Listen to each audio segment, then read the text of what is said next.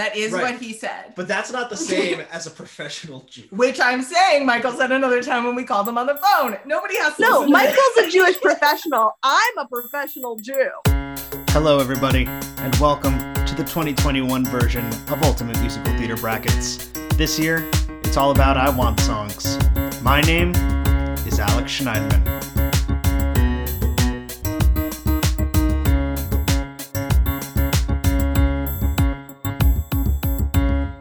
Hello, everybody. Welcome back. Welcome to the first week, round one of Ultimate Musical Theater Brackets, season three, I Want Songs. Uh, we finally are into the bracket, ready to make some, some judgments on who shall live and who shall die. And uh, this week, we are very excited to have some, some panelist judges with us today. Uh, of course, there is Mariah, who who you met last week. Mariah, say hi. Uh, and joining us today are Rosie Jo Netti and Michael Hurwitz. Uh, Rosie Jo, introduce yourself and tell us what gives you the right to be a judge in this bracket. Hi, everyone. I'm Rosie Jo Netti. Um, what gives me the right?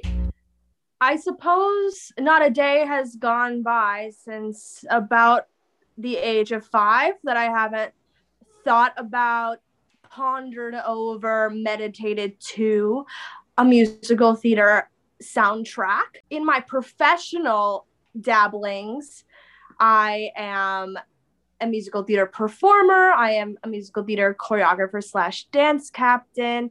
I most recently, before the pandemic, Um, completed a year and a half run of Fiddler on the Roof in Yiddish, which won the Drama Desk for Best Revival of a Musical.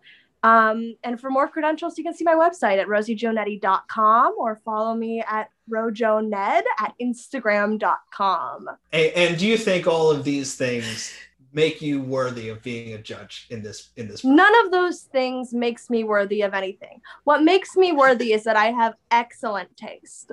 Well, that's good to know. Mister Hurwitz, uh, if you could introduce yourself and tell us what gives you the right to be a judge on this podcast. Hello, I'm Michael Hurwitz.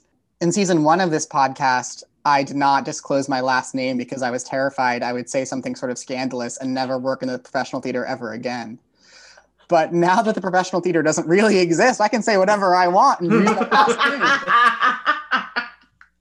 Um, Like Rosie, I would say that musical theater is my love language and the lens through which I see the world.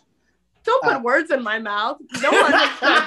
I, I, I, I think I think you and I are both people who like what whatever makes us worthy is that we live and breathe this perhaps more than other people. Although those people don't listen to the podcast. So.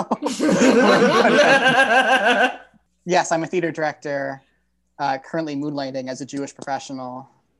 Um, and I do have a dream uh, that one day we will talk about musical theater characters and songs and stories where we talk about myths and biblical stories and, and Job and people like that. So, you know, I want, I want, I want, I think, I think that's the power of musical theater. I think there's a future musical theater. So I'm happy to be talking about musical theater in such a mainstream channel like a podcast. Mainstream. Yeah. Wow. Wow. Oh, thank you. Um, here's how the voting works, guys. And this is for our, our panelist judges and for all of our listeners, because uh, it be, can be a little confusing. Public votes constitute seventy percent of the cumulative tally. This podcast vote that we're about to do is the last thirty percent. So you can imagine if in the in that seventy percent, the a song gets more than five sevenths of the public vote, it automatically locks it into the next round. So if a song has only nineteen point nine percent of the vote plus thirty, you're only going to get forty-nine point nine percent, and it'll never progress. Why are you laughing, Mariah?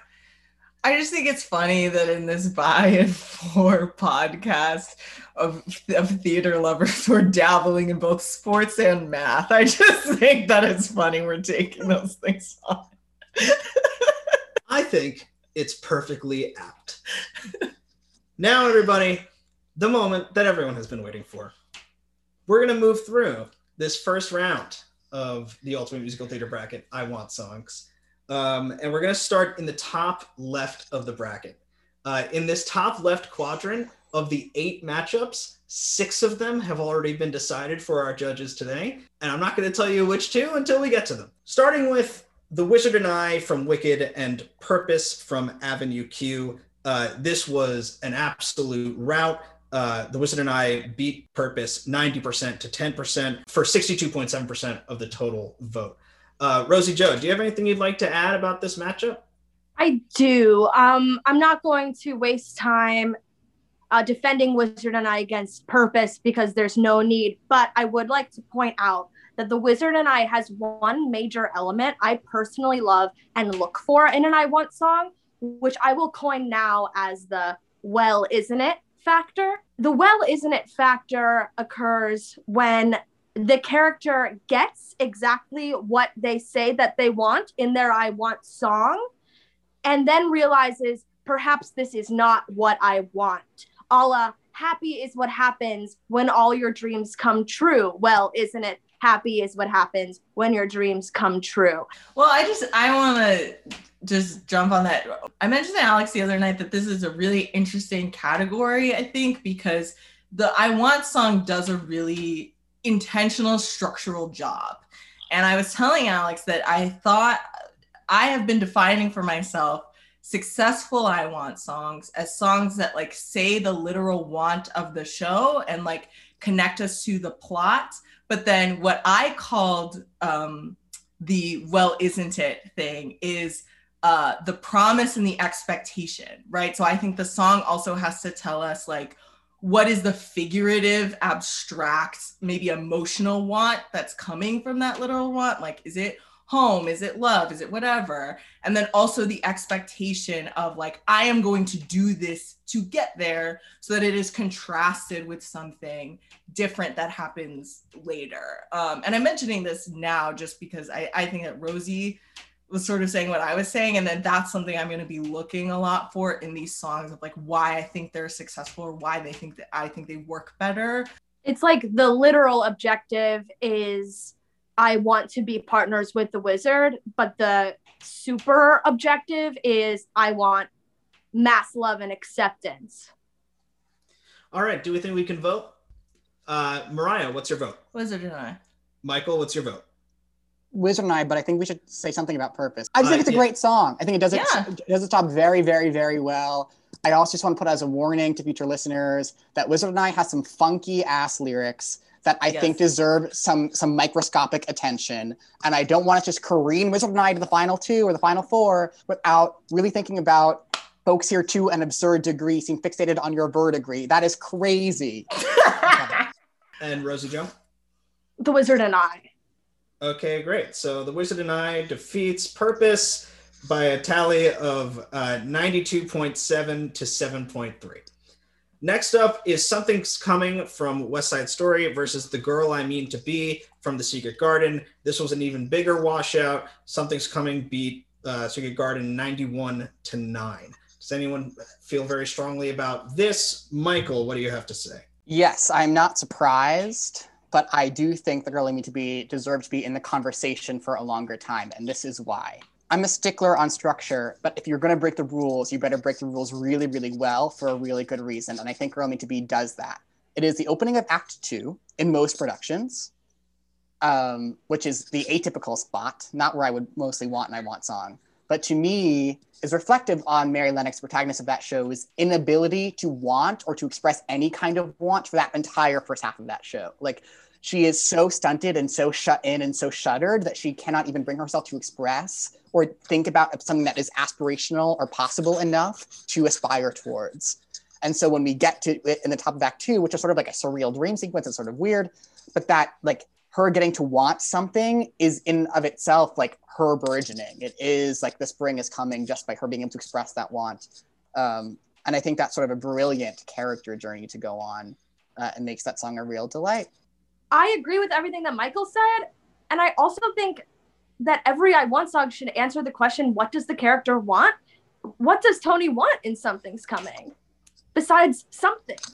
Yeah, I, I put in my notes that Something's Coming to Me is just a different sounding purpose. It, like, it's very vague, and like, you know, some of these songs are very, very similar in, in like in lyrics and composition and whatever. And it doesn't mean they're not successful if they're vague, but Something's Coming to Me doesn't, it doesn't answer that question. Also, this is not really related, but some songs do not sound like music to me, and Something's Coming does not sound like music to me. And I'm just gonna say that right now. Okay, so we're gonna make it through. We're gonna vote. Um, Mariah, what's your vote? Girl I Mean to Be. Uh, Michael, what's your vote? Girl I Mean to Be. And Rosie Jo, what's your vote? The Girl I Mean to Be. Excellent. So Something's Coming defeats The Girl I Mean to Be sixty-three point five percent to thirty-six point five. Next up is You and Me, But Mostly Me from The Book of Mormon versus Guido's Song from Nine. Uh, You and Me won this vote eighty-seven to thirteen percent. So we won't even uh, be t- hanging out with Guido's Song for very long. Um, Anybody have any quick goodbyes for the Guido Song? A brilliant song. A brilliant song. I think, like, lyrically, one of the best songs ever written, I think, is so specific to that character. You cannot put that in any other show or even on any other character. You know, I think I think the I Want songs of the Nine generation walked that the I Want songs of the Book of Mormon generation could run. And so I want to pay homage to Guido Song and Maury Eston for that brilliant song. All right, let's go to a vote. Uh, Mariah, what's your vote? You and Me, But Mostly Me. Michael, what's your vote? Guido Song. And Rosie Jo? Guido. Excellent. So You and Me, But Mostly Me wins seventy point nine to twenty-nine point one. Now, uh, next up is Wait For It from Hamilton versus Not For The Life Of Me from Thoroughly Modern Millie. This is also one that was locked for you guys, but I do have a comment from a submitter who said, Wait For It should not escape the first round. Unfortunately for that person, it will escape the first round. Okay, um, Mariah, what's your vote? Uh, Wait For It. Michael? Not For The Life Of Me. And Rosie Jo? Not For The Life Of Me. All right, so uh, Wait For It defeats Not For The Life Of Me, eighty-eight point seven percent to eleven point three. Next up, and this, yes, makes it five in a row locks that uh, we don't even, you, you don't get to sway, uh, is Maybe from Annie up against Larger Than Life from My Favorite Year. Um, Maybe got seventy-five percent of the public vote, which is more than five sevenths. Uh, yeah, unless we really like have anything to add about this one. Um, I'm seeing shaking heads. I, think- I, I would just like to say to the public, please stop singing Larger Than Life. I beg of you. This song is so horrible, and I want it to be wiped from history. Please just stop. If you're a white Jewish boy who has sang Larger Than Life, please raise your hand. All right. We're going to vote. Um, Mariah. Uh, maybe. Michael. Maybe. Rosie Jo. Maybe. Maybe wins that one eighty-three percent to seventeen percent. The next matchup is Wouldn't It Be Loverly up against, uh, from My Fair Lady, up against thirteen, Becoming a Man from thirteen. Um, you guys get to to choose this one. Does anyone have any strong feelings? Um, I'll start with the thirteen half of the slash thirteen. The I Want section of the opening number is not sung by actual characters, but purposefully generic thirteen-year-olds. In that way, it's a great opening number because it gives us a zoom out of the world. What are the ones of the, like, of, like, the populace, of the, like, of the macro, classic opening number, if you will. And I look forward to seeing it on that bracket. The Becoming a Man half, okay, here's something I can work with. It has a three fourteen start for people interested. What does he want? It's a little unclear. Someday it gets better is the closest thing to a want. I like an I Want song in the rising action. Sometimes an I Want song can have exposition, but all exposition of want or desire does not make. Yes, he has yearning in this little songlet, but he doesn't really identify the main drama of the show as well as Wouldn't It Be Loverly does, in my opinion. All right, Michael? I would say that the the the the explicit want of thirteen is one day in October, it'll be a good party. He really wants to have a good party. He wants good October, good good good bar mitzvah. And I think "Wouldn't Be Loverly" is a beautiful "I Want" song, and I think totally has the "well, isn't it" quality. Like, she does get it, right? She gets it in this house, and then, but what what does it come with? It comes with this like radical transformation. In some productions, it comes with a love story. In some productions, it doesn't come with a love story. It comes with this sort of like, she moves sort of beyond rec- be able to recognize herself and doesn't know what to do with the new life she's inherited. And I, I think it's a, I think it's one of the most classic examples of that exact thing. I would agree that the the bar mitzvah is not the the literal want. It sort of is the literal want in the show, and is not necessarily the the figurative want or whatever um, of thirteen. But something I really like about thirteen is that the show is basically all of these characters. Yes, it is about Evan, but like it is really about the group of all these different kids. And the thing is, when you are thirteen, you say that you want a lot of things and can do a lot of things, and then realize why people tell you the things that they do once you've actually had experiences. And I, I love that the show opens up with this like wild energy of like all of these kids, because they they don't have exact wants, because they don't know what they want. That's what they think they want. This is an obviously as, as beautiful of a show as My Fair Lady, but I think it does touch on the nuance of growing up in a way that is beautiful, that you really really want something and you don't know why, and then you sort of, after experiencing it, which I think is the well isn't it quality, sort of realize later, like, no, that's not what you want. And every show has that that quality to it if it's doing this traditional storytelling. But I think that the way they do it is very characteristic of being a kid. I don't think every song necessarily needs to give us that literal plot want. I think it is more successful, but I think it can still be successful even if you don't get that, because I think part of that is the story. So I'm sensing we know where we want to want to go here with our votes. Uh, I want to throw in a comment from the crowd. Um, thirteen, Becoming a Man, is truly a banger, but hard to beat one of the all-time greats. Mariah, do you have a vote? Wouldn't it be Loverly? Michael? Wouldn't it be Loverly? Rosie Jo? Wouldn't it be Loverly? All right. So this song came like within a couple votes of being a lock. Um, it was seventy to thirty in favor of Wouldn't It Be Loverly. With you guys, uh, it boosts up to seventy-eight point nine, uh, otherwise known as seventy-nine, up against twenty-one for thirteen Becoming a Man. Next up, the only other matchup you get to choose in this top left corner, mm-hmm. Waving Through a Window from Dear Evan Hansen up against Roxy from Chicago. I'll start by saying this is one of my abstention rounds, which is which is what I say when I feel that neither song actually meets the criteria, because I don't think either of them do. And here's why. I think Waving Through Window is is sort of that like general expository, this is me as a character. The explicit want isn't found in the lyric so much. And for me, that's important. Um, like, where is the actual wish in the lyric? And I don't get a wish in Waving Through the Window. I get, here's where I sit. Here's where, here, it's sort of, in that way, it almost functions as an opening a little bit. It's like, here is here is me. It's an I am song. Mm. The problem with Roxy is she's already gotten it. She's already the front of the paper. She's already killed this guy. She's already seeing her star on the rise. And now she's just dreaming of more. It just, it's actually like, I've arrived and here's my luxury song for me. Um, so I'm actually very torn about which to vote for, because I, I don't love either of them. I think because Roxy has more yearning. I like that we talked about like yearning versus want.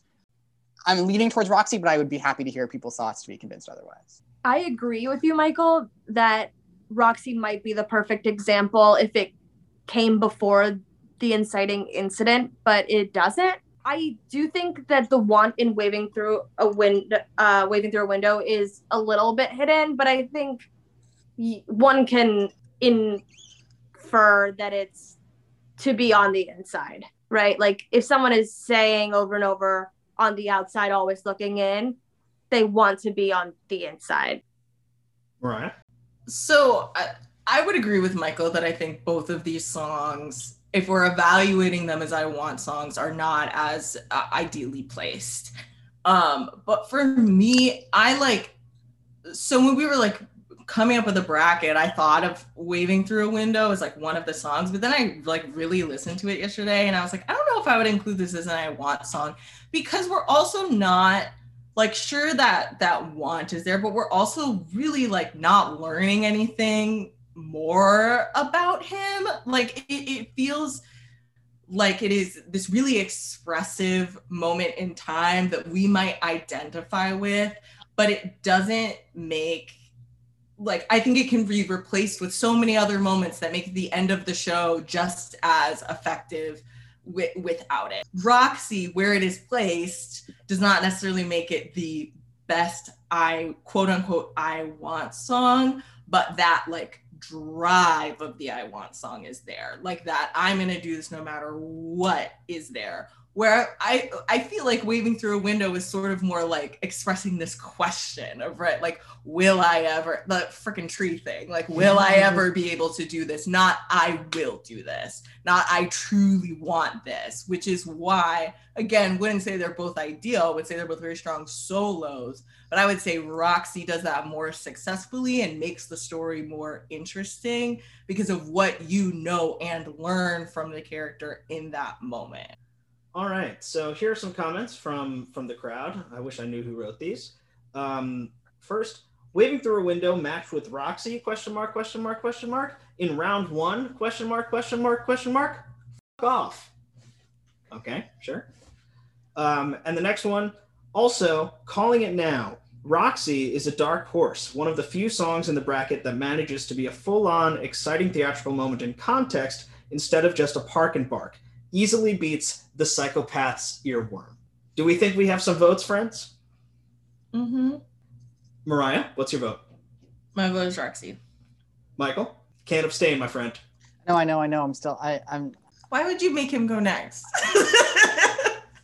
He's so clearly thinking.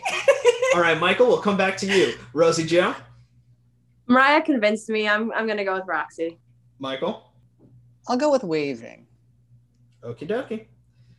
So, um, Roxy won the public vote, and with your two panelist votes, it wins sixty-three to thirty-seven. Moving on to the next round, um, where it will match up against one of the following songs in our next matchup, which has, again, already been decided for you. Um, we have Out There from The Hunchback of Notre Dame up against One Perfect Moment from Bring It On. Guess which one beat the other by eighty-two to eighteen. Out There. Yes, Out There. S O S. Out There beat uh, One Perfect Moment. Anyone really feel so strongly? One Perfect Moment is another song that doesn't sound like music to me. I'm just mentioning that. Say more about that. I get this feeling, I'll I'll come up with other songs to explain this, but sometimes I hear hear songs and I'm like, that's not music, those are noises.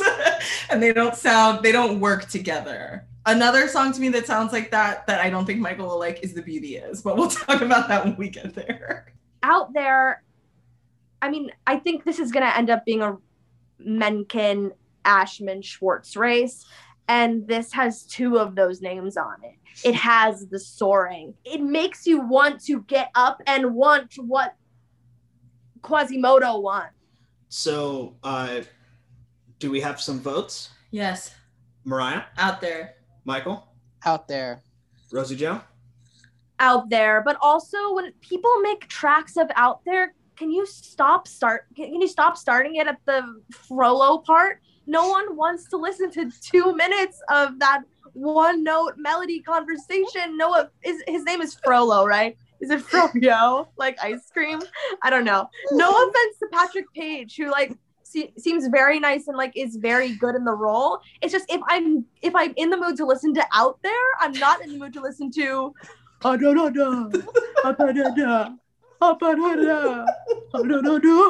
For like two minutes. It's not like the beginning of The Wizard and I, where you have to listen to Carol Shelley sing for like twenty-three seconds. They make it, it's like a whole song in and of itself. Cut it into two tracks. All right. So um, Out There beats One Perfect Moment, eighty-seven to thirteen. Um, and that's the end of the top left of the bracket. Moving on to the next corner of the bracket. And speaking of corners, Um, we have Corner of the Sky from Pippin versus I Want It All from Baby. Uh, this was an absolute shellacking. Um, ninety-five percent of the vote went to Corner of the Sky. Michael, I, I know that you are a fan of I Want It All, and I'd, I'd love for you to just give us a, a taste of your feelings. I'm, I agree with the public here. I think Corner of the Sky is a very perfect I Want song, and I think I Want It All is not an I Want song. I think I Want It All is a fantastic song, a fantastic moment. I think if you don't know it, you should get to know it. Um, shout out to another podcast, Matt Koplick's podcast. He and Jen Tepper go on a whole Maltby and Shire rabbit hole about Baby and I Want It All. You should listen to that if you're if you're miss if you're upset about I Want It All. I direct you to them. All right. I, do we think we can vote? I think so. Yes. Mariah. Uh, um. What are Corner of the Sky? Michael. Corner of the Sky. Rosie Jo. Corner of the Sky. All right. Corner of the Sky takes it ninety-seven, or uh, sorry, ninety-six to four.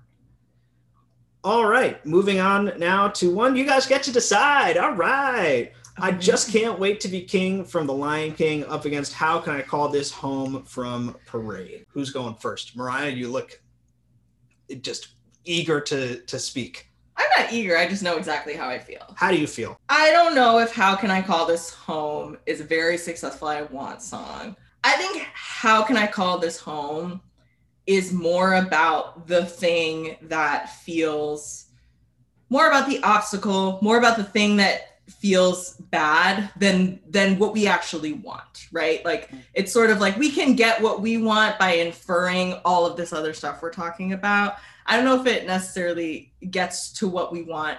And I don't know if, as an I Want song, it does the job of making the rest of the show more interesting, right? Like, we know he's thinking these things as we're watching the events happen anyway. I also think there's some lyrics in this song that are not as artfully done as they could be.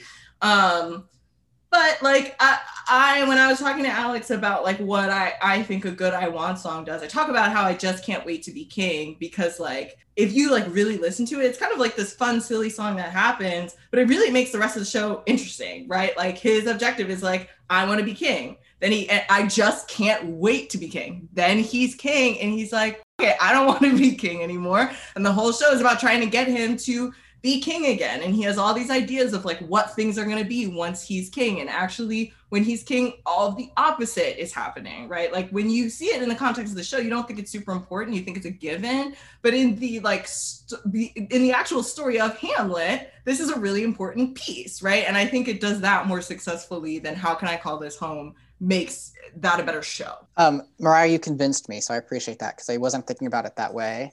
Um, the only thing I will say about this, and to to next week and beyond the public, is I do think I have a problem with the fact that we know he's going to get it. Like, it is his actual birthright. It is his lineage. Like, this is a given thing. He is going to become the king and he's excited about it, which is different for me than like the explicit desire that drives the show. Rosie, do you have anything to add, or do you think we can move to votes? Sorry, I'm I'm thinking. You guys have shook me. Yeah, you can imply that in How Can I Call This Home, he wants to be back in Brooklyn, or he wants the South to feel comfortable to him. But that isn't really what he's saying. How can I call this home? He's trying to convince himself that maybe he could be comfortable. It's not really a want. It's not, and it's not really the drama of the piece. However, I Just Can't Wait to Be King, if you look at the lyrics, I agree with Michael that it he's going to be king and he knows it. So I just can't wait. That being said, him being so excited about being king is the exact, well, isn't it quality that I love so much. So I think for that reason, I have to go with I Just Can't Wait to Be King. I think we can move to votes. Mariah, what's your vote? I Just Can't Wait to Be King. Michael? Just Can't Wait. And Rosie Jo, just to make it official. I Just Can't Wait to Be King. All right. So I Just Can't Wait to Be King uh, defeated How Can I Call This Home seventy percent to thirty percent in the public vote. With you guys, it is now seventy-eight point seven to twenty-one point three. All right, moving on now to our next matchup. Um, Downtown, or Skid Row, from Little Shop of Horrors up against The Beauty Is from The Light in the Piazza. Are we actually deciding this one? Uh, you are actually deciding this one. I cannot get through the track of The Beauty Is. I do not know how this song ends. It and feels because... like it never does, doesn't it? Oh gosh, we're being cruel. It's not cruel. Thank God I've only had had to hear it live in a thirty-two or sixteen bar cut form because that's all I can take. Downtown feels like an opening number, but it is not, because the title song is the opening number. Although it has the quality that a classic opening has of the zooming out and showing us like the wants of the people around our main characters, it also really brings out our two protagonists. They sing their wants very clearly. We see how their wants overlap. I think it is a perfect song and sets up the conflict of the piece very, very well, and, and is a is a goddamn banger. Mariah, you think The Beauty Is doesn't sound like music. What does that mean to you? I don't. If you told me, Mariah, sing the beginning of of how The Beauty Is sounds like, I would just go like, it's like, it does not sound like a musical number to me. Does anybody want to say anything redeeming about The Beauty Is? Because we're just like ripping right now. I think it's a beautiful song. I think it's a beautiful song. I love The Beauty Is. I think Kelly Harris sounds great on the track. I think it's beautiful orchestration. I think it gives us a really interesting insight into who that person is. All right. I think we can move to votes on this one. Uh, Mariah? Downtown. Michael? Downtown. Rosie Jo? Downtown or Skid Row. All right. So uh, Skid Row beat The Beauty Is in the public vote, sixty-nine percent to thirty-one percent. Nice. Yeah. And um, with you guys, it wins now seventy-eight to twenty-two. Next up is what many found to be a very troublesome matchup between What You Want from Legally Blonde and Who I'd Be from Shrek the Musical. Um, here are some comments from some people who who feel that way. Legally Blonde versus Shrek may have been the hardest one for me yet. What does that say about me? Question mark, anonymous. Stiffest matchup here is What You Want versus Who I Be. Dang, with an ellipsis after. Very dramatic. And Who I'd Be versus What You Want is insane and should be illegal, from another anonymous sub- submission. Um, Michael, you you look pained to hear that people are so, uh, uh, find this so difficult, and I want to hear what you have to say.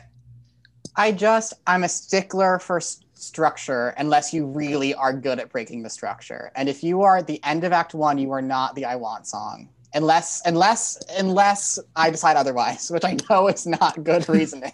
Well, I think that it's something that's really important that I think we're sort of getting to when we're talking about this positioning of the song is like, Who I'd Be could be an I Want song, but it's after we learn so much about the characters and the characters learn like the teeny easiest bit about themselves, and then they decide to like express this new desire they have. Like it's this moment of, sometimes it's the same as how they were in the beginning, sometimes it's not, but it's this little moment of growth, like these end of act one songs that I feel like don't make them as successful as I Want songs, because we'll talk about What You Want for a while, because I think it's very strong, but like What You Want literally sets up for us, we get to see like her plan she thinks that she has literally play out before us, right? Whereas like Who I'd Be, we're a little bit into the story and like, I don't know if this is something he cares about in the beginning, and like, it's a good reflection, but it's like a who am I now kind of thing. Just to add some language to that, which I think you're so dead on, Mariah, is like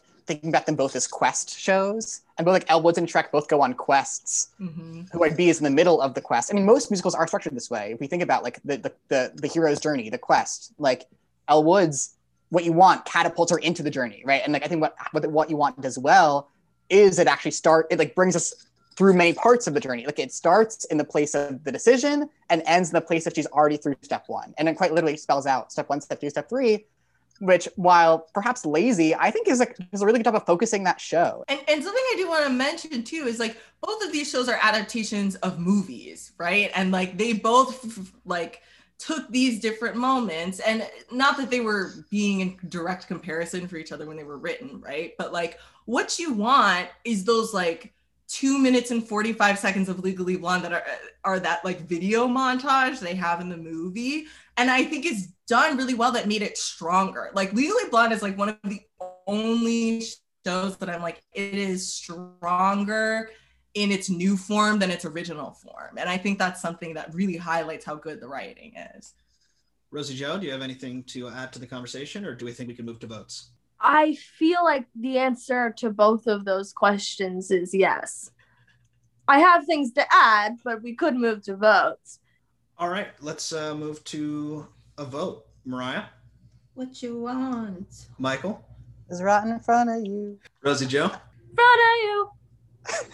Great. Thank you. That was beautiful. And they say you can't do theater over Zoom.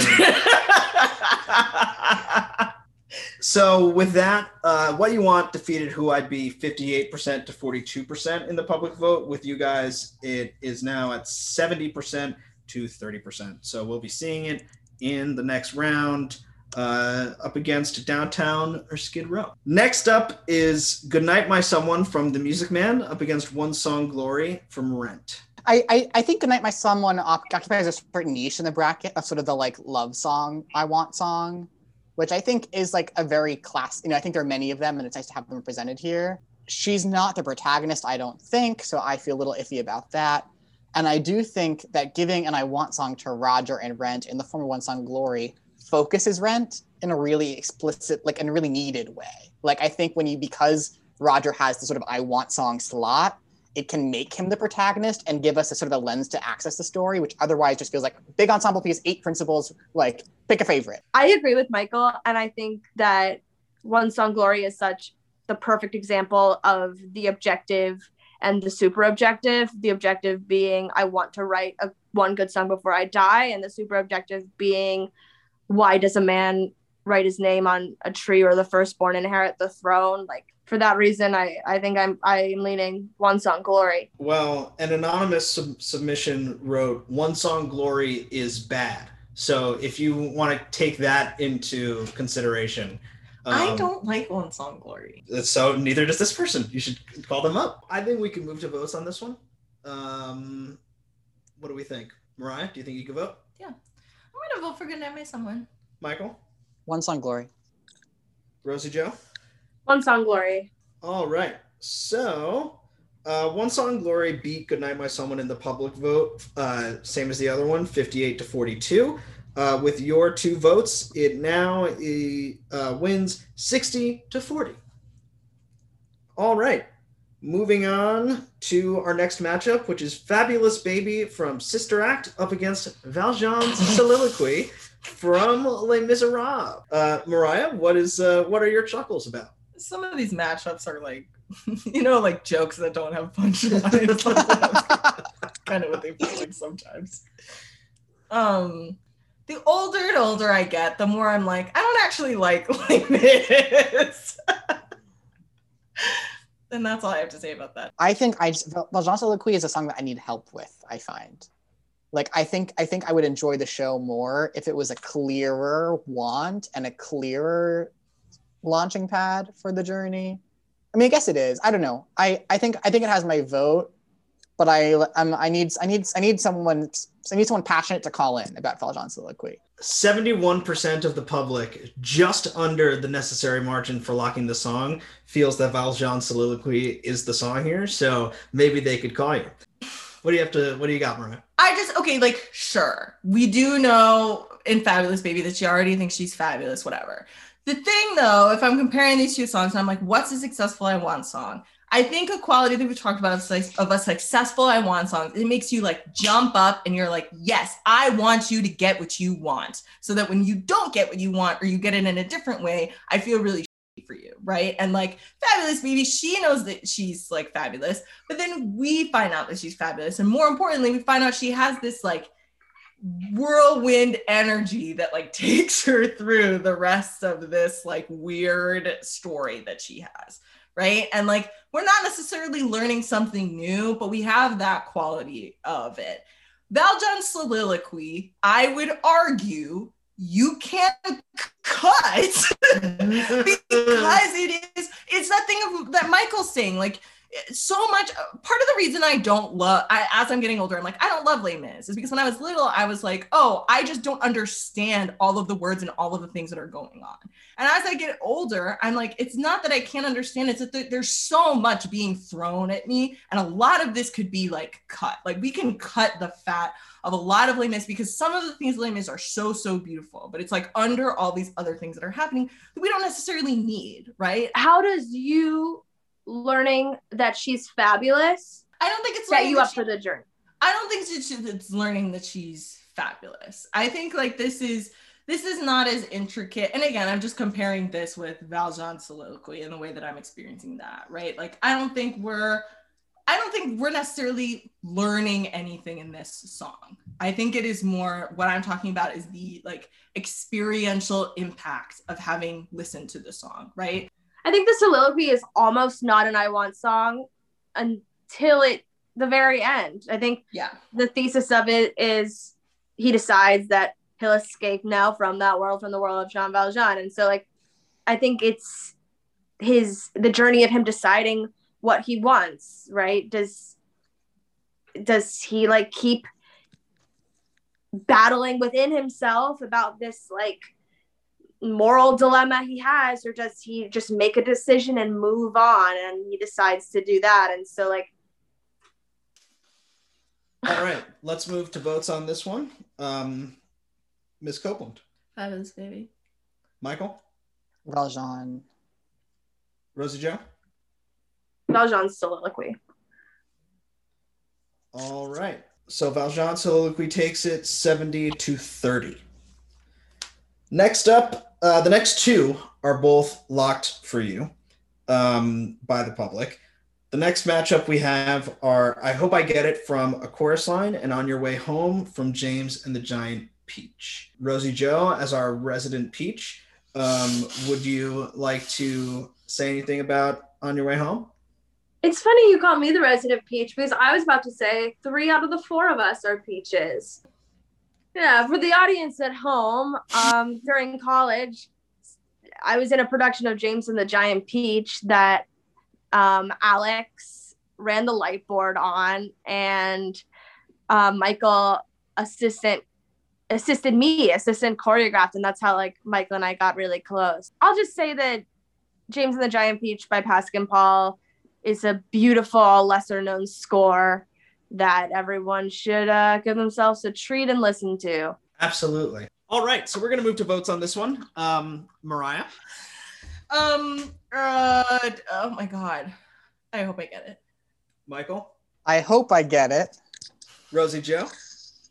On Your Way Home. Perfectly apt.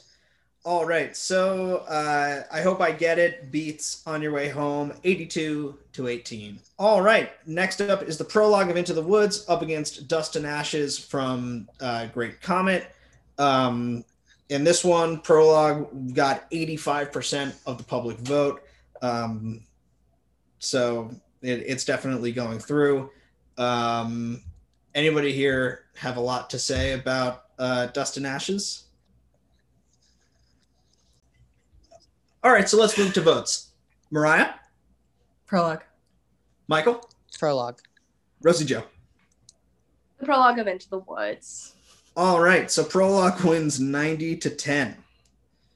All right, so that is the end of the bottom left of the bracket. How do I get to the next page? Here we go. Hello, we are not available now. Please leave your name and phone number after the beep. We will return your call. Hi, I'm calling to file a complaint. I was informed that Stars did not make the bracket, so I am kindly calling to tell you to go fuck yourself. Goodbye. All right, on to the top right of our bracket. with uh, My Shot from Hamilton up against Someday from The Wedding Singer. This was also one that was locked. Um, My Shot beat Someday eighty-seven to thirteen percent in the public vote. I'm willing to just let this one pass without much uh, without much sentiment about Someday from The Wedding Singer. But if anyone feels incredibly strongly about either of these songs even, or what this matchup says or anything like that, feel free to speak now. I will speak. I think I I will just say I'm I think My Shot's great. So I will talk about that in future podcasts. I look forward to participating and listening to other people speak about it. Um, Someday's fantastic. I love that song. Rose and I were texting about it this week. I think it's a very successful I Want song. I think the vocal performance on that track is some of the most fabulous singing that's ever happened. I think she just sounds so good and clean and clear, and the mix is heavenly. I think Wedding Singer love is always needed. So here is some love for The Wedding Singer and for Someday. So let's move to votes. Mariah? My Shot. Michael? My Shot. Rosie Jo? My Shot. All right. So My Shot takes this one ninety-one to nine. Next up is I Want to Be a Producer from The Producers up against Journey On from Ragtime. Very interesting one. Anyone like to uh, start us off on this one? I would be more excited about Journey On if it were a trio between Tate, Mother, and Colehouse.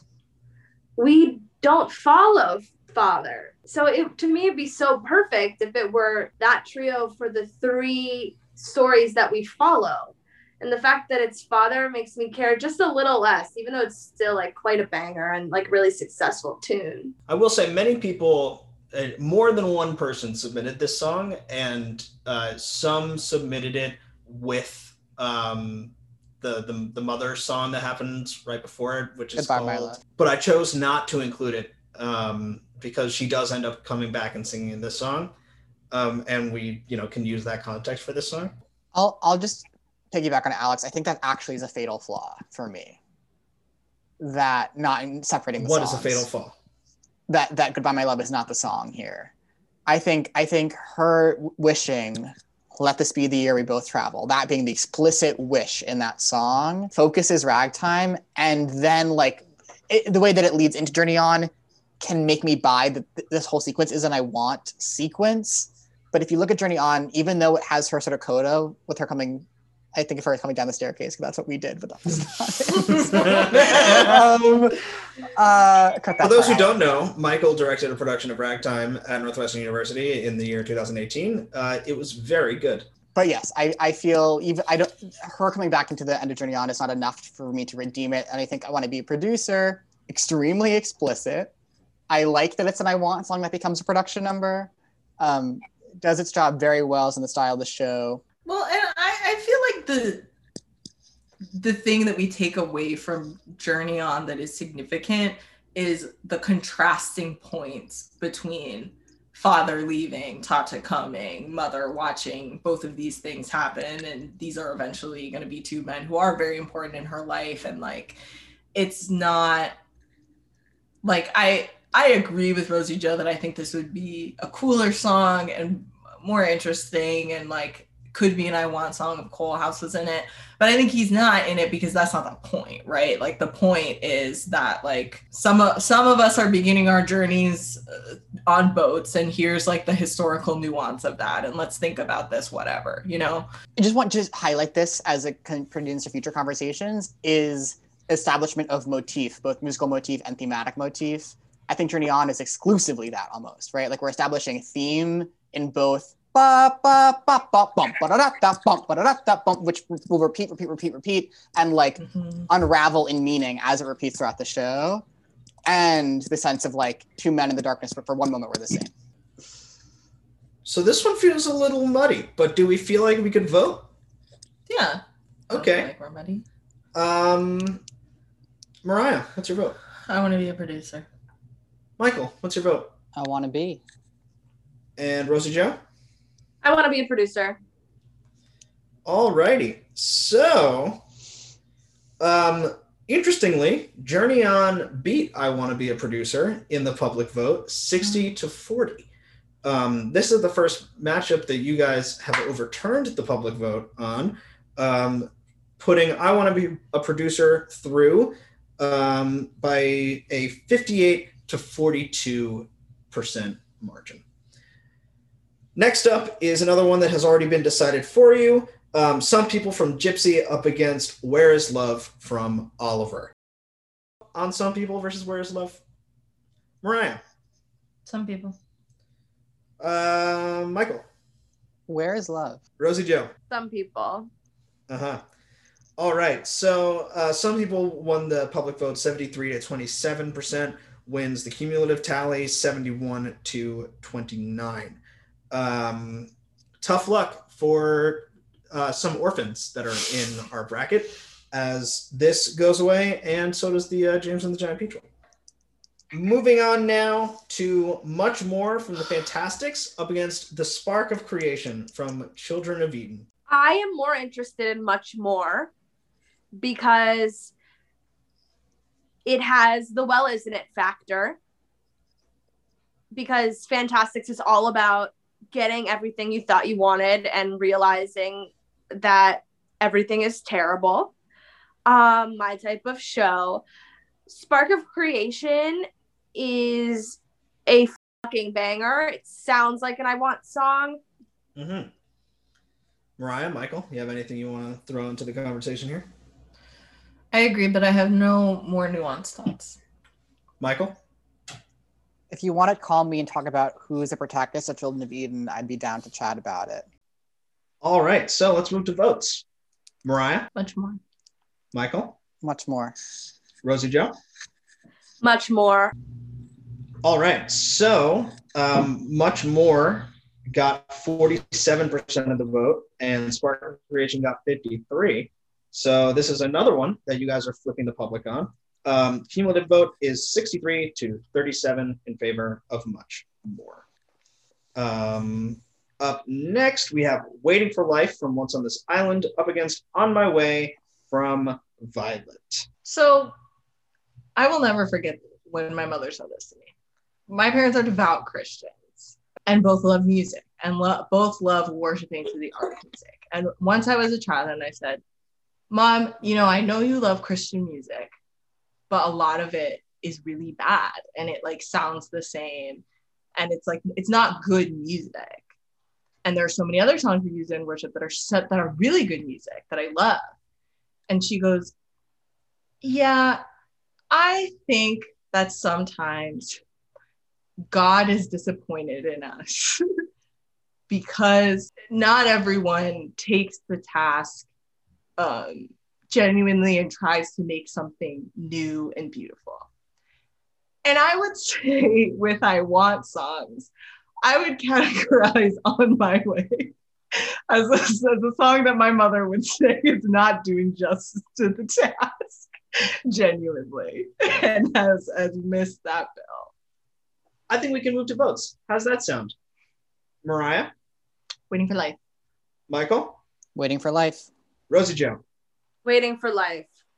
All right, so Waiting for Life very nearly was a lock. It got forty-nine percent of the cumulative vote on its own. With you guys now, it has seventy-nine percent of the cumulative vote. Uh, On My Way finishes with only twenty-one percent of the cumulative vote. Next up is It Won't Be Long Now from In the Heights up against Maybe This Time from Cabaret. Oh, this is impossible to discuss because this song, Maybe This Time, serves different dramatic purposes in the movie and the play. Normally, I would say I would I would say let's use the movie because that is the medium for which we first heard the song. Maybe I could uh, direct us a little bit here. Is Maybe This Time a successful I Want song? I do not think so. I, I think the tragedy of the matchup is they both, to me, fall short. This is another one of my sort of like abstention rounds, or like let's leapfrog something else that we love that didn't make it back in category. Uh, uh, uh, an All Stars two kind of bamboozle. It won't be long now for me is a problem because she's like the fourth lead. Like it's like she's like not even the she's not even the second protagonist. She's like the fourth protagonist. It's kind of in the I want song in that slot in that it's early, but it's really not her journey we're following. And while I do think the song makes us care about her for sure, and it's a great song. Yeah, it's it's. I think part of the reason that it's hard for me is uh, neither of them are perfect I want songs, but they are both like dripping with this like want piece we're talking about. Like mm. both drenched in it, and it's like, and both beautifully and artfully done. I don't I don't know if that bit sells it for me. Like every time I think of something that I don't love about one of them, I think about something I don't love about the other. And like I go back and forth and back and forth. But also part of me thinks like, is it, is this true? Like, does she, does she want that? What do we think? We think we can vote? I can vote. I think we could do it. Mariah. It won't be long now. Rosie Jo. Uh, sorry, sorry, Michael. It won't be long now. Rosie Jo. It won't be long now. Wow. wow. Maybe this time was maybe a vote away from being a lock, um, and you guys swung it all the way back. It, it won't be long now beats maybe this time in the cumulative tally, fifty point two to forty-nine point eight. Wow. All right. Moving on to uh, the next matchup. These next two are both locks. This one is Soon As I Get Home against The Wiz versus Tight Knit Family from Falsettos. And Michael, I'm sorry to say it, but your Falsettos contribution once again has fallen. Um, if you'd like to take this opportunity to eulogize it, feel free. I won't cry like I did last year, but I will say this. I s- simply really appreciate Bill Finn's take on the I Want song, which is the protagonist steps forward and says, the situation is this, and this is what I want. And like like a New York Jew, he says, here's what's happening in my life, and here's what I want from do with it. Let's go on a fucking journey, friends. Here we go. And it's just so, it's like forty-five seconds long. It's so explicit. There's no ifs, ands, or buts. It's not particularly nuanced. He just says, I know you need the audience. I know you need this information. Here it is. Are you with me? Great. Let's start the journey. Michael, I have to say it was it was close. Well, close to not being a lock, I mean. Um, soon as I got home, soon as I get home, only got seventy-two percent of the public vote, which only gives it fifty point four percent of the cumulative tally. Um, but let's hear the podcast votes. Mariah. Soon as I get home. Uh, Michael. Tighten it. Rosie Jo. Soon as I get home. All right. So that makes it uh, seventy to thirty in favor of Soon As I Get Home. Now, next matchup, we've got Opening a New World from Songs for a New World up against Part of Your World from The Little Mermaid. Um, was excited to have a conversation about worlds here, but uh, there's there's no uh, there's there's no opportunity for that. One anonymous submission wrote, "Part of your part of you word had Elite Eight Final Four potential." So just what it says. I'm just reading it word for word. I really want someone to write in and explain to me why Opening or uh, from Songs for a New World was submitted as many times as it was. Strange to me. It only got twenty-two percent of the public vote. I think we can move to votes unless people feel they need to get something out about this matchup. Mariah. Part of Your World. Michael. Part of Your World. Rosie Jo. Part of Your World. Uh, so Part of Your World wins eighty-five to fifteen. All right. We're up to the last quadrant, the final one. Three locks in these next eight. I will tell them when tell you them when we get to them. Um, and the first one is the first matchup, which is If I Were a Rich Man from Fiddler on the Roof up against When I Climbed to the Top of Mount Rock from School of Rock. There was a comment on this one. Uh, despite If I Were a Rich Man's uh, absolute smashing, it won by the largest margin of any song in this first round and was the most submitted song by the public. It won ninety-five to five in the public vote. Someone, anonymous, wrote, Tevye doesn't want to be rich. It's beyond even his wildest ambition. He's telling you what his life might be like if he were rich, but I don't perceive the song to be earnestly aspirational. I'm seeing some nods from some of our judges here, which maybe portends if I were a rich man's future chances to make it through this bracket. Um, I'm not sure when I climbed to the top of Mount Rock from School of Rock, like anyone really like knows that song, um, which might be why so few people voted for it. Um, but uh, yeah, let's get to uh, the podcast vote. Mariah? If I were a rich man. Michael? If I were a rich man. Rosie Jo? Is that Yiddish? Wow. All right. So, If I Were a Rich Man wins that one ninety-seven to three. All right. Next up is The Impossible Dream from Man of La Mancha up against Astonishing from Little Women. And Mariah, I heard, has something to say about Astonishing. This is an interesting question of like the position in the show. Um, I gotta say, I'm somebody who I I have not seen Man of La Mancha live. I hate listening to The Impossible Dream, and that's, people can roast me for that, whatever. I I don't like the song, um, so I'm coming in pretty biased. But I also feel a little conflicted about Astonishing because I do feel like The Impossible Dream does a better job of the task of the I Want song that we're talking about, only because I think it's sort of a similar thing of Who I'd Be from Shrek, where like, I think you could like cut the beginning like narrative part of Astonishing and pop it earlier in the show and it like doesn't really matter. Um, but I think it makes it less of an I Want song. I think it makes it more of like this Park and Bark solo. Um, that's to say, I think I would vote for Impossible Dream, even though it's the song that I don't like better, because of the things that the things that we're talking about. Um, but I, I think I feel complicated because of all of these structural questions and the potential that I see from it.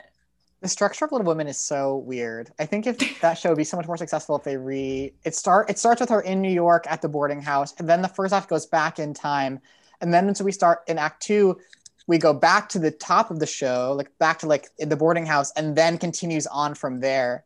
So it like, it's very bizarre. And I think it makes, I think, I think if the show started with her coming to New York, then Astonishing is the I Want song. It would be like, she's yes. leaving Concord to go to New York, but it's, yes. it still kind of is that moment. It just is, sli- it's just slid back. It, it's very, it's very, it's, it's tricky. And I think Mariah, your point of like, it's a question of adaptation is a really big thing. And we can talk all about the different adaptations of Little Women in another podcast. um, I think I'm with, I think I'm on the Impossible Dream boat, but I... the Impossible Dream boat. Broadway at sea, the Impossible Dream boat. But I, in both imperfect. I, I'm leaning toward Astonishing because it addresses not only her professional life, but her personal life. It addresses her relationship with her sisters and how she thought that would play in things. Neither of these songs is original Want, really, right? I don't know La Mancha well enough to really jump into that pit.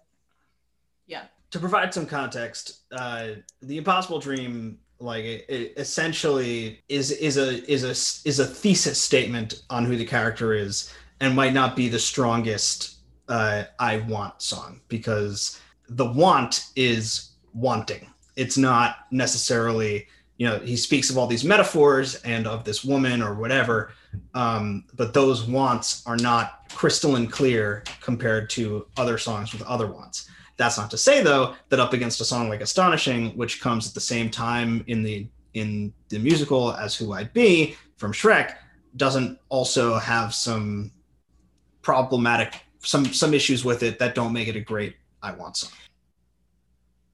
Right, and he what he's saying is if every person strives to be good, then the world will slowly get better. And isn't that a want? Yes, I I, I think so. And in fact, this song is only here because I put it in, because I love this song. But I think we could vote. I think we're at the point that that voting is is what's appropriate. So, um, Mariah? Go to me last. Michael? Astonishing. Rosie Jo? Can't abstain.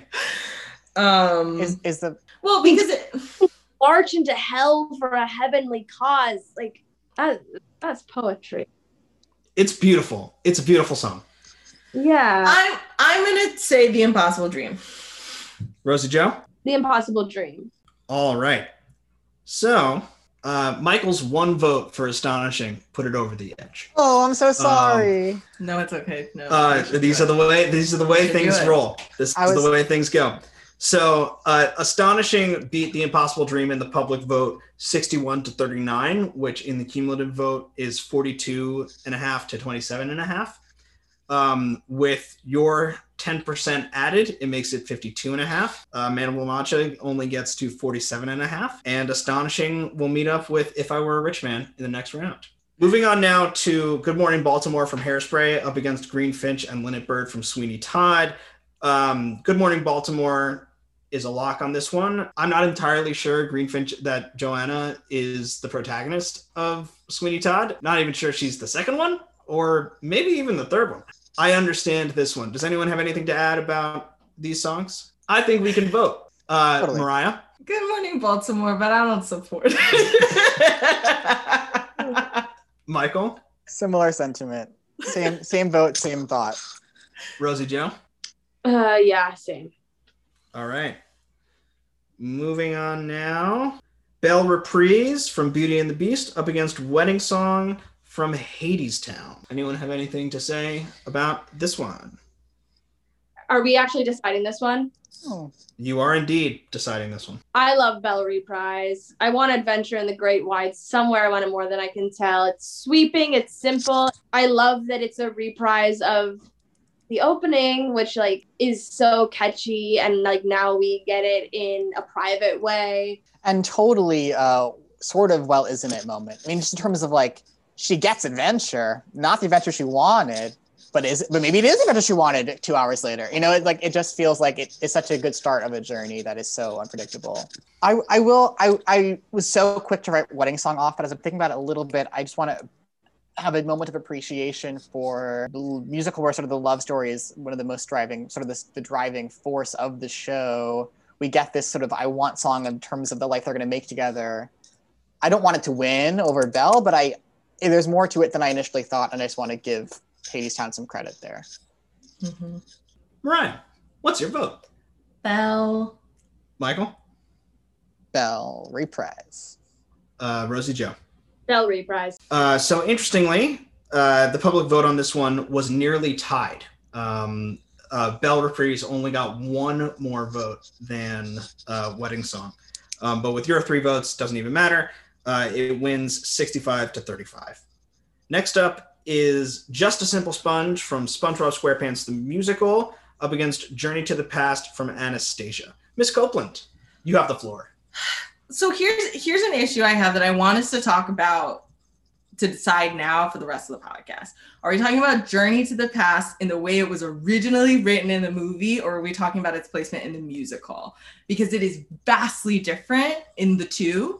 And I think the way it was originally created is its is its purpose. And I think we should talk about it that way. But if other people think we should talk about it where it is in the musical, we can. I will mention though, I, I don't, what we do either way, I think it's up to the group. And I, that's why I wanted to bring it up is that question. I will say though, Journey to the Past is not, is non-Disney. And it also, I would say, is the one song in here. I don't know all of the other non-Disney musicals so well, but from the mov- movie to musical is vi- like very, like completely different show.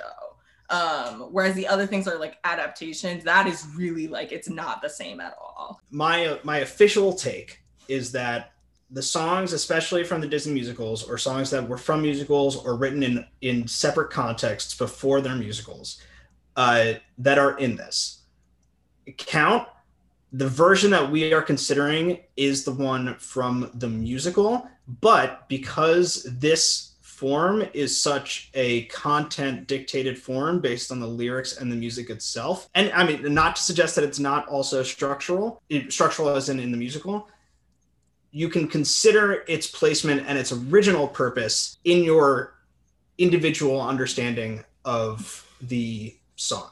Because, I mean, the lyrics to Part of Your World are the same lyrics to Part of Your World in the movie as they are in the musical. But I think we are primarily going off the musical version, but I think you can approach the conversation with your context of knowing the movie and of knowing movies and knowing whatever standards or whatever. I would like to push push us to vote. All right, let's uh, let's vote. Mariah, what do you say? I'll just say Journey to the Past. Michael? Journey to the Past, I guess. Mariah made me want to want it. Rosie Jo? Journey to the Past. Wow. All right. It's so good. So uh, Journey to the Past beat Simple Sponge uh, sixty-five to thirty-five in the public vote. With your three votes, it's now seventy-five to twenty-five. All right. Next up is ninety-six thousand from In the Heights up against I Know It's Today from Shrek the Musical. I Know It's Today sets up the want of Fiona. ninety-six thousand is every character considering what would happen if this one-off thing occurred. I, w- I will say, though, I think, like,